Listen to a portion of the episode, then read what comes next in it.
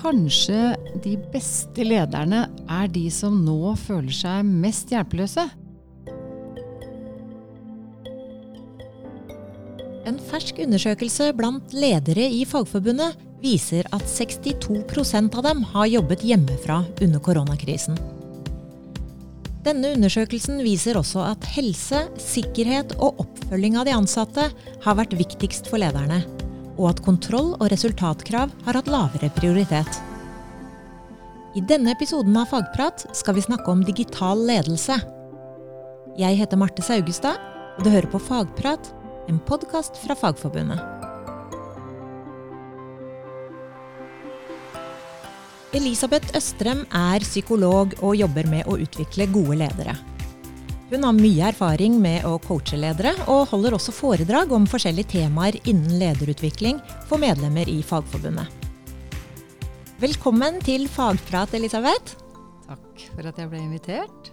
Elisabeth, hva er annerledes med det å være leder nå i forhold til sånn som det var før mars 2020? Jeg tror at veldig mange ledere nå er nødt for å eh, tenke mye mer på hva er det jeg egentlig gjør når jeg er en god leder. Fordi veldig mye av det vi kanskje gjorde automatisk, og som vi kjente at det fikk umiddelbar sånn eh, Dette funka, dette traff. Det, det, har vi ikke noe informasjon om, fordi folk sitter på hjemmekontor. Så jeg tror mange ledere føler seg hjelpeløse. Og kanskje de beste lederne er de som nå føler seg mest hjelpeløse. Fordi hvis du egentlig aldri har tenkt over at uh, en veldig viktig del av det å være leder er å ta vare på folk, så kanskje syns du kanskje det er veldig ok nå at det, nå er det ingen som driver og forstyrrer deg, og nå er det veldig greit å være leder. Fyller ut dette Excel-arket og legger det på nettet, så er jobben gjort. Mens når du forstår hvor viktig relasjoner er for ledelse, så vil du nok nå kjenne at uh, nå har jeg et skikkelig handikap. Koronaviruset kom jo veldig overraskende på alle sammen. Og de fleste trodde vel også at dette kom til å bli veldig kortvarig. Ja. Hva tenker du om det at det var så lite tid til å forberede seg? Nei, Det gjorde jo at alle ledere ble litt sånn kriseledelse. Eh, ledere. Eh, jeg er veldig imponert over hva for noen gode tiltak jeg har hørt rundt at folk har satt i gang. Eh, alt fra å kjøre god kaffe eh, hjem til folk eh, før et personalmøte. Jeg er mest overrasket over hvor mange ledere som har rapportert til meg at vi har klart oss overraskende bra. Vi hadde en samling med mange toppledere. Vi fikk til en fysisk samling i juni på Solstrand. Og da var det veldig overraskende for meg hvor unisont det egentlig var at vi har takla dette her veldig mye bedre enn vi trodde. Men jeg tror det er litt annerledes nå når det varer. Eh, jeg tror folk er blitt litt mer sånn Man, man klarer å mobilisere for en uh, krise. Og det opplever veldig mange ledere at er litt deilig, fordi alle har litt kriseberedskap, og alle yter litt ekstra. Alle skjønner at nå er det unntakstilstand, så nå må vi bare ta de beskjedene vi får, gjøre det beste ut av det. Og så oppstår det veldig mange positive ting som man ser at jøss, Reidun uh, gjør jaggu det hun skal nå når hun skjønner at uh, nå må vi alle trå til. Altså det, um, og så nå, når det varer, så begynner vi å skjønne at uh, de tinga vi utsatte, og de tinga vi tenkte at nei, vi tar det i høst når det er blitt bra igjen, vi kan ikke holde på å utsette. Vi er nødt for å bli ledere på nye måter. Vi er nødt for å Vi må reskape arbeidslivet vårt. Og vi må begynne å tenke hva er det for noe bra vi kan hente ut av dette. Og det er mange som føler at ja, men nå har jeg blitt fratatt noe av det jeg er best på. Det ene liksom jeg var god på som leder, var å se folk og sende det der varme smilet når de kom inn, og hente en kaffe. Og hva gjør jeg nå? Og det må vi finne ut sammen. Og så må vi bruke litt den kunnskapen vi har fra psykologien f.eks. på hva er det vi vi, eh, hva er det vi trenger når vi har det når vi sitter alene på hjemmekontor? Hva er det vi trenger fra lederen vår? Og så tror jeg at vi må, vi må snakke sammen mye mer åpent om hva er det vi trenger? Hva er behovet mitt? Og da må vi gjøre det som kanskje tidligere var litt mer sånn inni oss som vi bare visste. Det må vi si. Så som leder så må vi nå kanskje bare si at nå forstår jeg at det er veldig mye av det vi pleier å ha sammen, som uh, blir fratatt dere. Dere må være tydelige til meg på hva dere trenger. Jeg er her, selv om dere ikke ser meg i hverdagen. Uh, jeg vil ha et fast møtepunkt med dere alle sammen i løpet av uka, f.eks. Ikke fordi vi skal snakke om noe spesielt, men fordi jeg skal være der, og det skal være en arena for at vi kan ta opp helt banale ting. Ja, er, du mener det er mulig å være en skikkelig god leder fra skjerm, eller fra avstand? Ja, det mener jeg. fordi jeg har jo hatt erfaring med ledere som, som leder team over hele verden i forskjellige tidssoner. Og eh, noen gjør da det via å legge ut et Excel-ark og si at eh, koble dere på når dere er på. Men det fins altså mange eksempler på ledere som virkelig gjør en eh, fantastisk innsats med å lede team som eh, sitter på helt forskjellige lokasjoner, og til og med er eh, si, skilt eh, gjennom tids, eh, tidsavstand. Så det er det å tenke kanskje litt utafor det normale? Ja, og bli bevisst på hva er det folk trenger. For folk trenger å bli sett. Og det kan du faktisk også over en skjerm. Jeg kjører mange digitale samlinger. Jeg passer på at vi eh, har noe da for alle, som da er litt sånn input, kanskje. Men når vi skal snakke sammen, så funker det jo ikke med, med 38 muta folk på en diger eh, sånn Zoom-skjerm. Men det fungerer å putte folk i grupper på tre, i grupper på fem, og med klare ting å snakke om. Eh, og gjerne noe de skal ha forberedt, sånn at alle kjenner at de liksom vet litt av hva som skal skje. Vanligvis så pleier jeg ikke å kjøre sånn der, og dele, gi sånne handouts eller 'dette er det vi skal gå gjennom', for da føler jeg folk blir sittende og surre med det istedenfor å høre på meg. Men nå er jeg tydelig på at de må ha strukturen i forkant, de må vite hva som skal skje, og ha på en måte en klar formening av hvordan de skal bidra. Da er det mye lettere for folk å kjenne at eh, ja, dette ble meningsfylt. Dette var vel verdt eh, tiden. Og det er så viktig symbolsk at noen har tenkt at vi trenger å møtes. Noen tar eh, belastningen med å prøve, selv om det er litt kleint. Og for alle ledere som kjenner liksom på at å nei, ah, tenk om det går ned. Nå trenger vi humor. Og vi trenger å snakke om at dette kommer jo kanskje til å gå litt skeis, men da må alle sammen ha med seg litt grann stretchy i, i den kritiske sansen, og heller tenke dette skal vi få til. Vi må ikke vente til det blir perfekt, for vi lærer ikke dette hvis ikke vi kaster oss ut i det. Tonje, du jobber som leder for ti personer. Hvordan var det for deg å være leder da alle plutselig ble beordra til hjemmekontor over natta, egentlig i mars?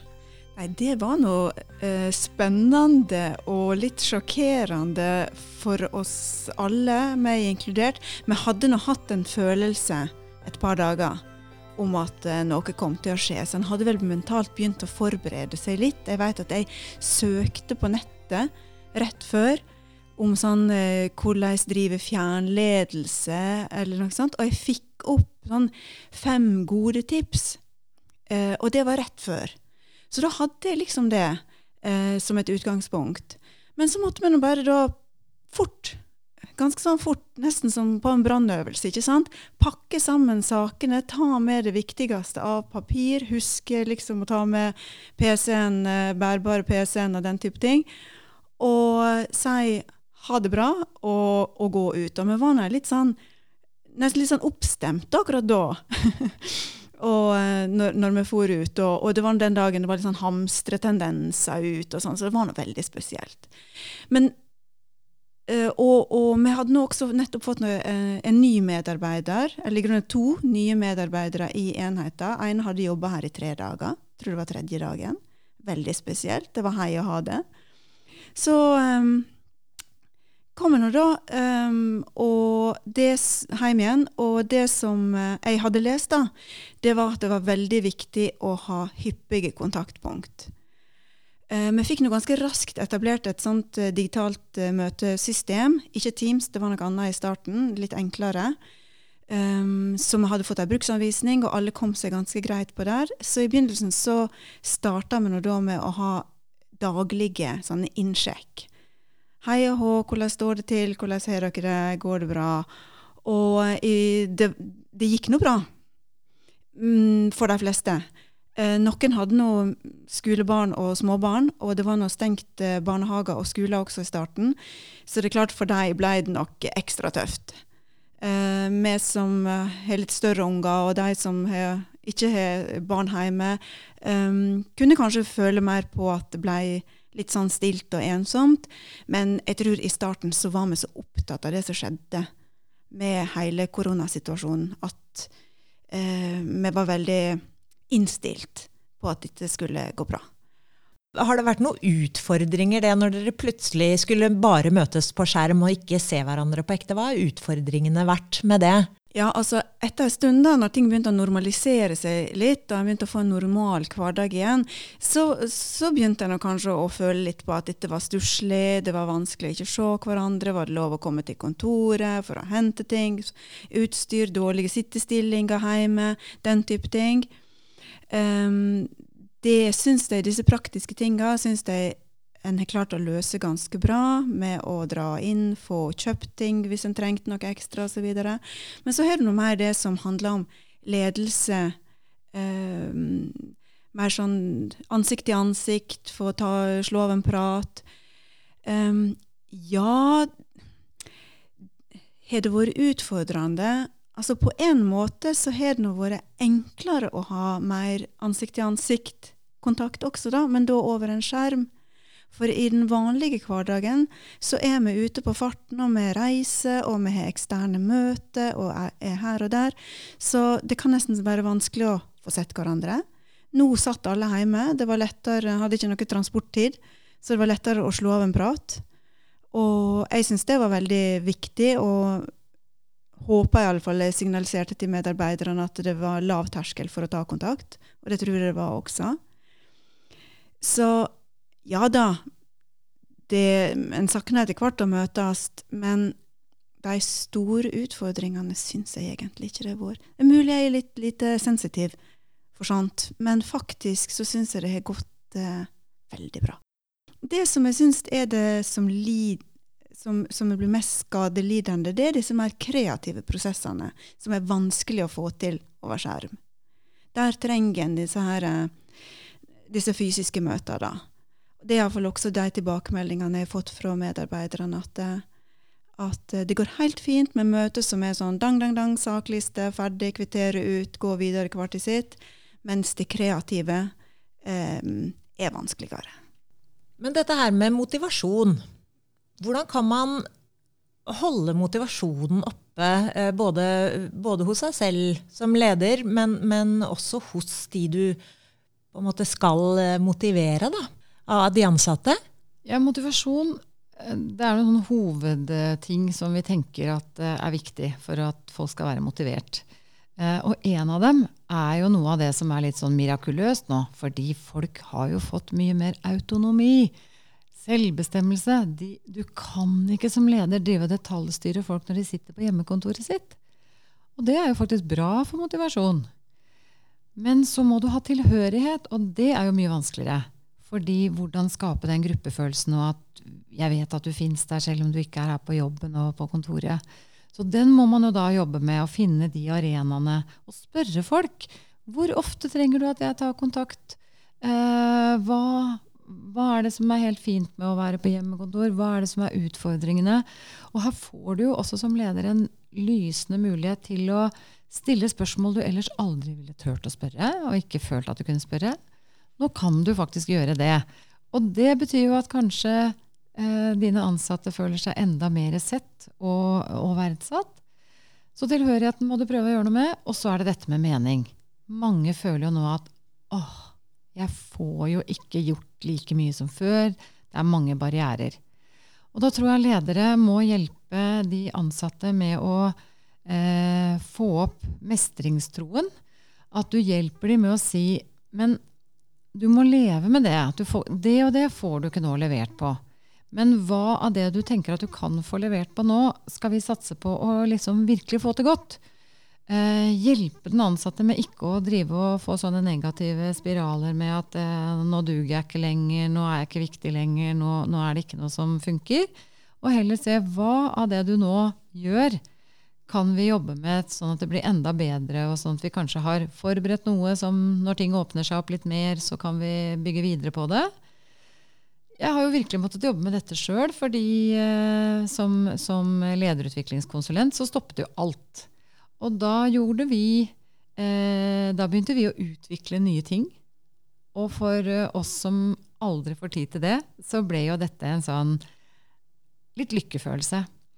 Men det hadde jo ikke blitt det hvis ikke lederne våre hadde vært kjempetydelige på at nå er situasjonen sånn. Nå kommer dette til å gå litt ad undas. Vi kommer til å tape masse penger. Det må vi leve med. Hva kan vi skape av verdi nå når vi har denne muligheten, som gjør at når vi kommer ut av startgropa til slutt, så er vi mye bedre rusta. Og jeg er så stolt over hva vi har fått til, og hvor mange bånd vi har klart å bygge på kryss og tvers. Hva tenker du kan være den aller største utfordringen med det å være leder akkurat nå? Ja, Bortsett fra at man da må faktisk håndtere sin egen manglende motivasjon og, og be om hjelp fra sin leder og si at eh, nå kjennes det litt tungt og nå kjennes det litt meningsløst. Så nå må noen også holde litt eh, rundt eh, meg, eh, så jeg orker å motivere mine. Så har jeg lyst til å sitere en, en forsker på, på, ledelse som heter Bård Kuvås. Han jobber jo med motivasjon. Og han sa noe som jeg ble veldig opptatt av, som jeg liker å dele. Han sa det at de du liker å lede, de du liker å gi feedback, de du eh, som er flinke og gjør det de skal, og som du kanskje har lyst til å være sammen med og lyst til å motivere, de trenger det ikke. De klarer å motivere seg sjøl, og de motiverer hverandre de du virkelig trenger å eh, være en god leder for, det er de du kanskje ikke liker så godt, som har kanskje hatt en oppvekst hvor de har med seg en del bagasje som gjør at de ikke opplever tilhørighet så lett. De eh, er kanskje litt redde for den autonomien. De trenger kanskje litt mer eh, rammer og tydelige beskjeder.